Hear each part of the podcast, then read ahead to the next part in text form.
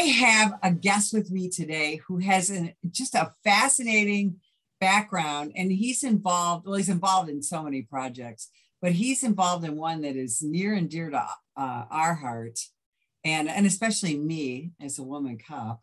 We're going to talk a lot more about that. But Mike Baron, welcome to the show. Thank you, Betsy. So, Mike, you first and foremost, I want to talk about um, I want to talk about the Punisher for you folks who love comics and love superheroes. We all know who the Punisher is. Talk about your involvement with that. Well, I, I broke into comics in 1981 with our groundbreaking uh, science fiction superhero Nexus. And because of that, I got work with the majors. Uh, the editor of Punisher at the time was Carl Potts. Uh, and Carl phoned me and said, Mike, I'd like you to write The Punisher, starting with issue number one. Uh, and he said he chose me on the basis of my other character, the Badger, which I also created back in the 80s, and that's still going strong too.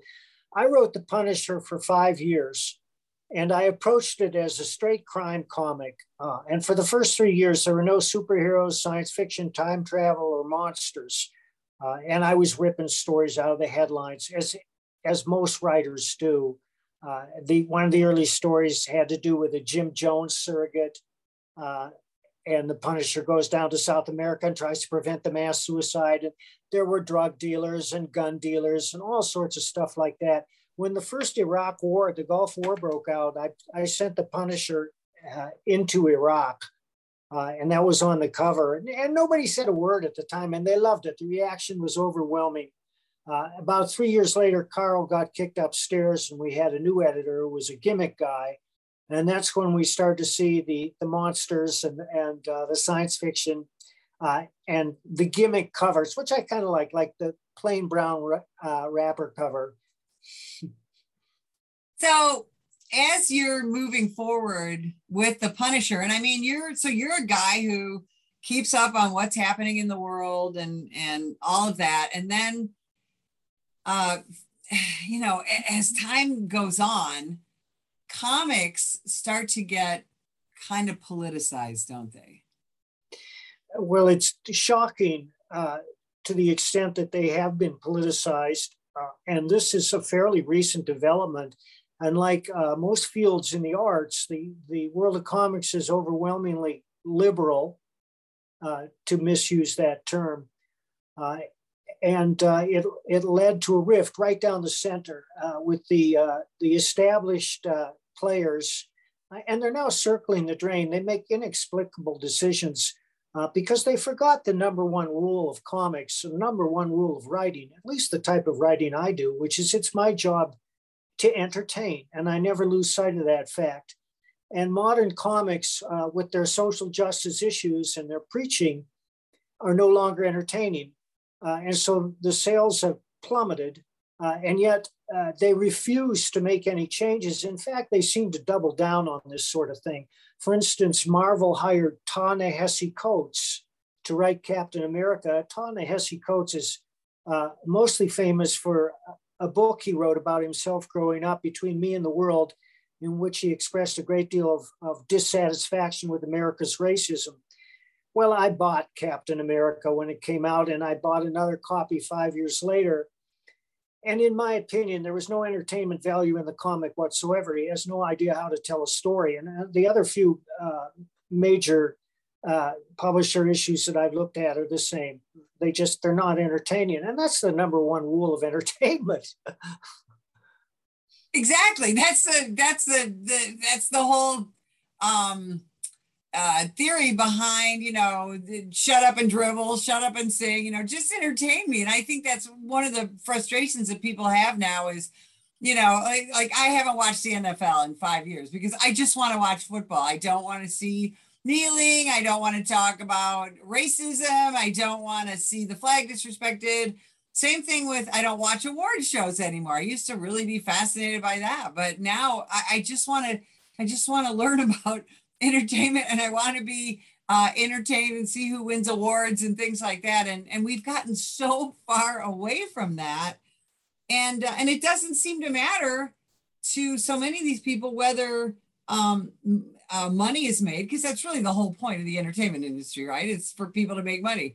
Um, it, it, seems that the, the, capitalism has become evil in the arts, and uh, and I don't. Is that sustainable, Mike? Well, no. Uh, you know, there's a lot of anti-capitalist sentiment in the arts and among my friends uh, on the left. Uh, but capitalism is what happens when you leave people alone. Uh, and prior to capitalism, the way people acquired wealth was through uh, looting, plunder, and murder. Uh, I had a great teacher once, his name was Jerry McNeely, and he said, You make them laugh a little bit, you make them cry a little bit, you scare the hell out of them, and that's entertainment. And I've never forgotten that either. Well, now it's that's what makes you an amazing writer. So, so here we. Speaking of looting and plundering, um, you have a new project that um, supporters of the Thin Blue Line uh, of law enforcement and also supporters of freedom and free speech are going to be really interested in. Let's talk about that. Thin Blue Line. Uh, I always say I don't choose my stories, my stories choose me. Uh, and watching the riots of 2020 and watching uh, news readers stand in front of cities in flames, in rubble, and saying, these are mostly peaceful protests, it uh, caused a great disconnect in my brain, in the brain of most people who can think rationally. And I thought it was the stuff of drama. It was the great stuff of drama. And I was, and I decided to write a story about it about two police officers trying to survive a night of riots in a large Midwestern city.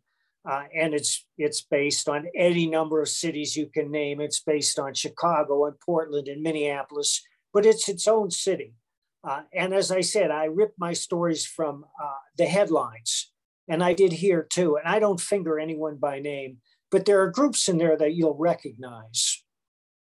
Oh, absolutely. In fact, let's show you um, just a piece of what this looks like. In the middle of a long, hot summer, a police shooting ignites a city. Activists, opportunists, and provocateurs descend to riot, loot, burn, and kill. Thin Blue Line follows Officer Valeria Baca and her partner as their detail guarding the mayor turns into a battle for survival. Ride along on this harrowing tale of two brave law enforcement officers fighting for their community and their own survival in a world gone mad. Eisner winner Mike Baron has created a moving and entertaining story ripped straight from today's headlines. Now we're asking you to join the effort to distribute it independently and help support the men and women of law enforcement. Get your copy of the only graphic novel to offer an unflinching look the men and women of law enforcement during a time when we need them the most. Not all heroes wear capes. Thin Blue Line by Mike Baron on Indiegogo. So, Mike, that that was just amazing, and of course, I, I resonate, you know, because I'm a police officer, also because I'm a Midwest girl, um, and uh, and yeah, and your so your characters there. Um, talk about your characters first. Let's look at the the female police officer, who's the main character, and uh, and you know she's got a male partner. Um, she's a mom. Talk about her because she's just amazing. Uh, Valeria Baca is her name, and she was inspired to be a police officer by her great great grandfather, Elfego Baca, who was a real character. He was a sheriff in the Southwest. In fact, Disney had a series about him for many years. Uh, why did I choose her? You know, I don't know. Uh, as I say, sometimes my characters choose me. Uh, but I started with her in her private life. So we don't plunge right into the drama. We see her testing for her purple belt in jujitsu uh, and one of her fellow officers is uh, part of the club who's judging her. And from there, she goes home and we meet her daughter. Uh, and uh, then her partner, Bob Mack, picks her up. They've been assigned to protect the mayor because riots are sweeping the city. And the reason there are riots is because there was a report of a police shooting. That's all we know. There are no details whatsoever. We don't know the officer involved or the circumstances or the victim who was shot. We know nothing about that and neither do the crowds that descend on the city. It's just a good excuse for them to demonstrate, riot, and pillage. And as we all know, as we've all seen, all those people out there running into stores and running out with their arms full of goods, they're not making a political statement. No, what they're doing is just being opportunistic criminals. And you know, as as a uh, politician from New York City famously said uh, last year during the 2020 riots, "Oh, they're just trying to feed their family. They're just looking for bread." Uh, no, there's no. There, there was, that, no one was looting uh, loaves of bread. The other thing that made me do this was politician after politician calling to defund the police. Uh, and it just seems so insane to me. It's like saying, stop drinking water. Uh, you're either for the rule of law or you're not. That's the bottom line. And that's the message of this book, aside from message number one, which is to entertain. Uh, and it just seemed bizarre to me that people who hold elected office uh, would call for defunding the police. And of course, today they all deny they say it. And yet uh, some people have put together video clips of politician after politician calling to defund the police. Every one of these politicians never worries about where their paycheck is coming from. Every one of them enjoys armed security details. Yes, very often private armed security that their campaigns pay for while they're trying to defund the police. And by the way, who are those security details primarily? off duty or retired police officers. So That's it's protection for me, not for thee. That's right. Now, so you, so here you are, you know, because you're just, you know, you're this incredible writer. But but when we're talking about a graphic novel, you've got to take the writing and somebody's got to draw these characters that you're envisioning, right? Yes. I've known uh, Joe, Joe Arnold for many years. He was part of a little group of comic book uh, people that would meet at my house once a month.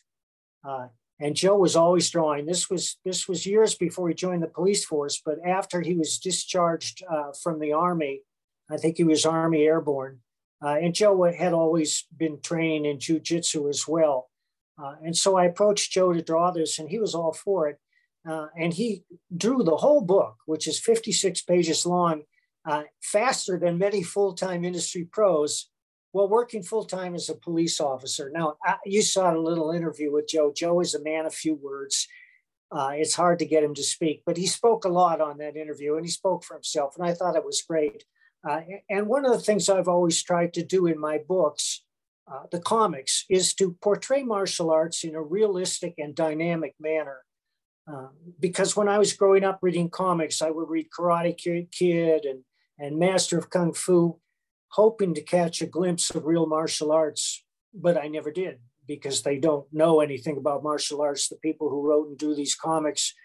Uh, so I set about on a quest to change that. Uh, and every book that I've uh, written, including uh, the Bruce Lee comic I did for Malibu and my own Badger, we show martial arts in a dynamic and entertaining manner as they unfold. And I don't mean just a fist or kick, but things like joint locks and throws and how you have to position yourself to make it work. Uh, and I think that's part of the entertainment. Now, I'm so curious, and I think people are too. How do you take a story like you know you did uh, about Valeria and Bob, and how do you work with that artist to make your characters truly come to life? Because when you look at these drawings they're amazing. I mean valeria and bob are um you know they're not cape wearing freakish superheroes. They are realistic police officers. And and again not just police officers but you you and joe managed to capture the the personal side of them which is extraordinary. And i i think it's really rare. And you neither you know you you don't you didn't make them into these larger than life characters. You guys made them incredibly realistic. I talk about that process well i write full script but my scripts are very terse they're not verbose at all and i give visual descriptions that are foolproof i go over a script many times before i let it out of the house and of course, uh, Joe, being a practitioner himself, knows how to draw those techniques so they look realistic and dynamic. Uh, how do you grab uh, a reader's attention? Because the essential question in all fiction is what happens next? and in order for the reader to turn the page, he has to care. Well, how do you make the reader care? Well, one of the main rules is uh, to create a sympathetic character that the reader cares about. Uh, and it's the writer's job to imagine the point of view of every character in everything he writes, no matter how distant from his own experience. Should Shakespeare have been allowed to write Othello? These are the type of questions that are sweeping through college campuses now, and they're absurd on the face of it because writing is an act of an imagination. And a good imagination will identify with any point of view, from the most saintly to the most despicable. Uh, William Styron wrote The Confessions of Nat Turner, which was a literary triumph, putting himself in the point of view of a 19th century slave. Uh, and uh, Alexander Dumas wrote The Three Musketeers. Should Alexander Dumas have been allowed to write The Three Musketeers? He was Haitian. Right. And that, and, you know, this is a thing. And I think that, that, uh, well, let me, let me just ask this. Um, what kind of feedback, including pushback, have you gotten for embracing this topic and presenting it in the way that you have in both your writings and in Joe's um, uh, art? Well, we we often say that there's an unofficial blacklist at many publishers, and I know this for a fact because I've written to publishers and gotten scathing letters in return. Uh, that the traditional publishers are are, as I said, they're no longer interested in entertainment uh, and I've gotten hate mail from all over the world for various reasons. Uh, uh, but that's not my problem because I'm not appealing to that audience. We have a whole new audience. Part of it's the same old audience whose first desire is to be entertained. They want a book that they can lose themselves in. And that's something that I do.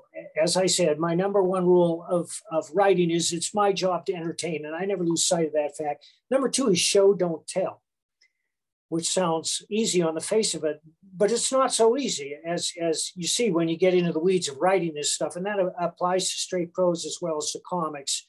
Uh, but I try to transmit as much uh, of the story visually as I can without using words uh, because it's a visual medium. Man, anybody who's watched Better Call Saul knows what I'm talking about because they often begin with a wordless segment that's just fascinating. And when you get to the end of that segment, you say, oh, I see. I know exactly what's going on. And the third rule, of course, is to be original. And, and we're all unique human beings, and anybody who's a good writer is going to necessarily bring their worldview and experience into what they write.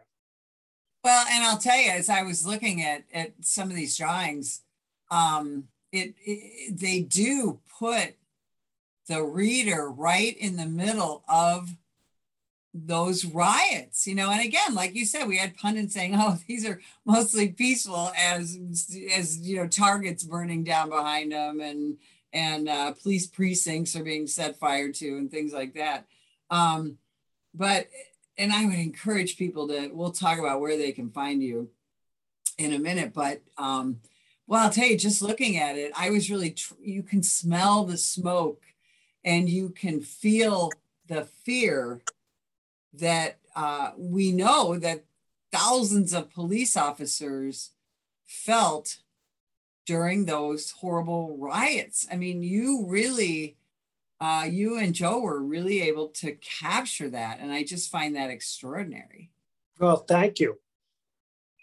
You know, so where, um, where do you see this project moving forward because there I think there are so many stories that you could tell um, well, while trying to stay out of the politics, right? We're, yeah, we're, we're crowdfunding the project, uh, as you know, and, and that's one reason I'm making the rounds of this thing because uh, uh, the more successful crowdfunding projects are done with well-known illustrators who often write their own material, and the uh, the the market for them is overwhelmingly uh, superhero science fiction or horror.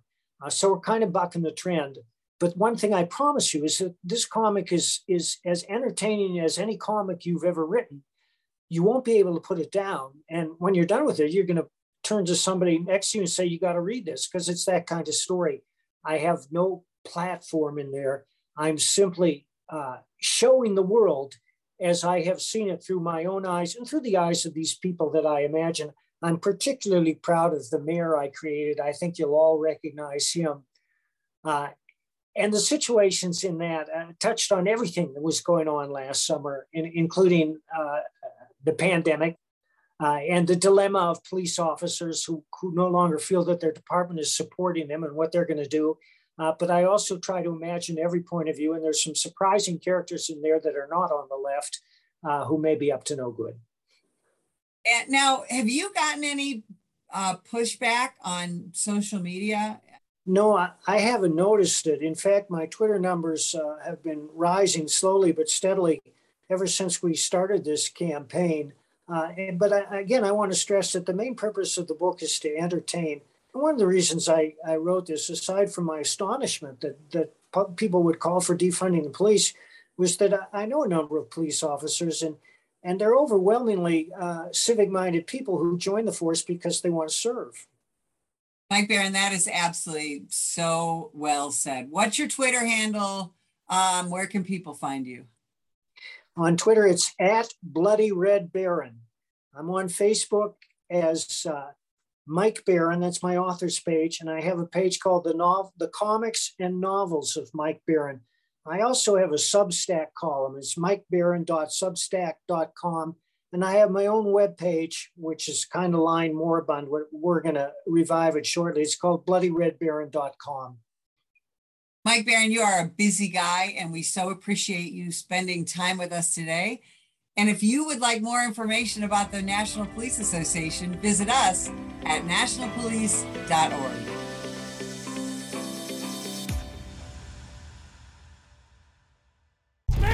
Put the gun down!